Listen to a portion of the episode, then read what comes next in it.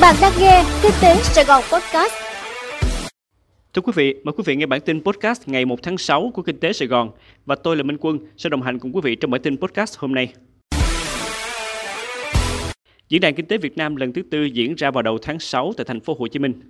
Thưa quý vị, Diễn đàn Kinh tế Việt Nam lần thứ tư sẽ được tổ chức tại thành phố Hồ Chí Minh với 3 phiên hội thảo chuyên đề và một phiên toàn thể tọa đàm cấp cao vào ngày 5 tháng 6.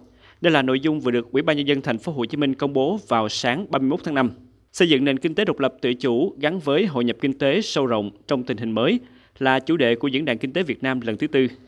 Năm nay, diễn đàn dự kiến có khoảng 1.000 lượt đại biểu tham dự diễn đàn là lãnh đạo đảng, nhà nước, lãnh đạo các ban bộ ngành trung ương và các địa phương, đại sứ quán, lãnh sự quán và tổ chức quốc tế, diễn giả, nhà khoa học uy tín và các doanh nghiệp. Khuôn khổ chương trình gồm 3 phiên hội thảo chuyên đề diễn ra vào buổi sáng ngày 5 tháng 6 và một phiên toàn thể tọa đàm cấp cao vào chiều cùng ngày. Dự án cụm công nghiệp Phú Hiệp sẽ tác động nguy hiểm đến vườn quốc gia Tràm Chim.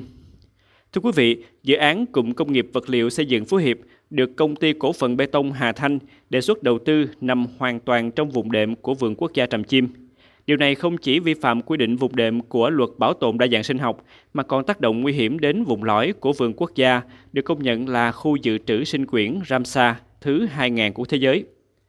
Quỹ Bảo tồn Đồng bằng sông Cửu Long MCF đã có báo cáo nhận xét những tác động có thể ảnh hưởng đến cộng đồng và vườn quốc gia Tràm Chim từ hoạt động của dự án cụm công nghiệp vật liệu xây dựng Phú Hiệp, huyện Tam Nông, tỉnh Đồng Tháp.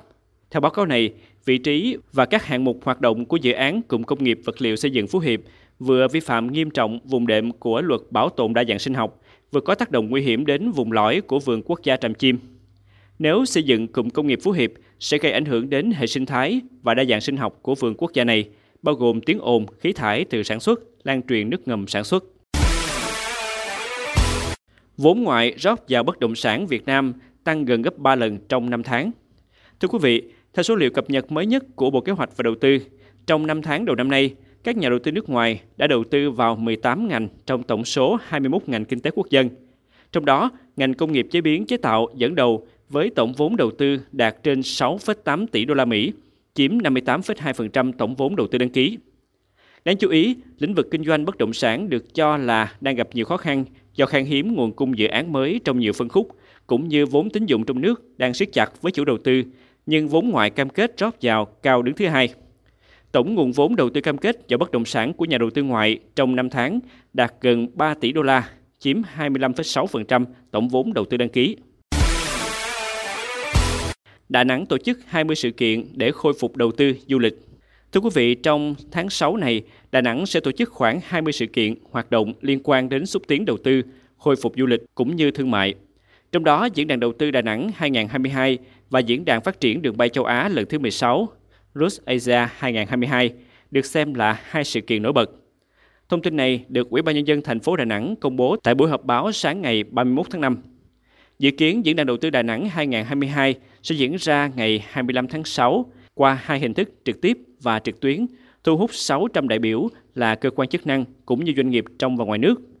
Trong khi đó, Diễn đàn Phát triển Đường bay châu Á lần thứ 16 diễn ra từ ngày 6 tháng 6 đến ngày 8 tháng 6 với sự tham gia của khoảng 450 đại biểu đến từ hơn 200 đơn vị, tổ chức quốc tế về hàng không quốc tế.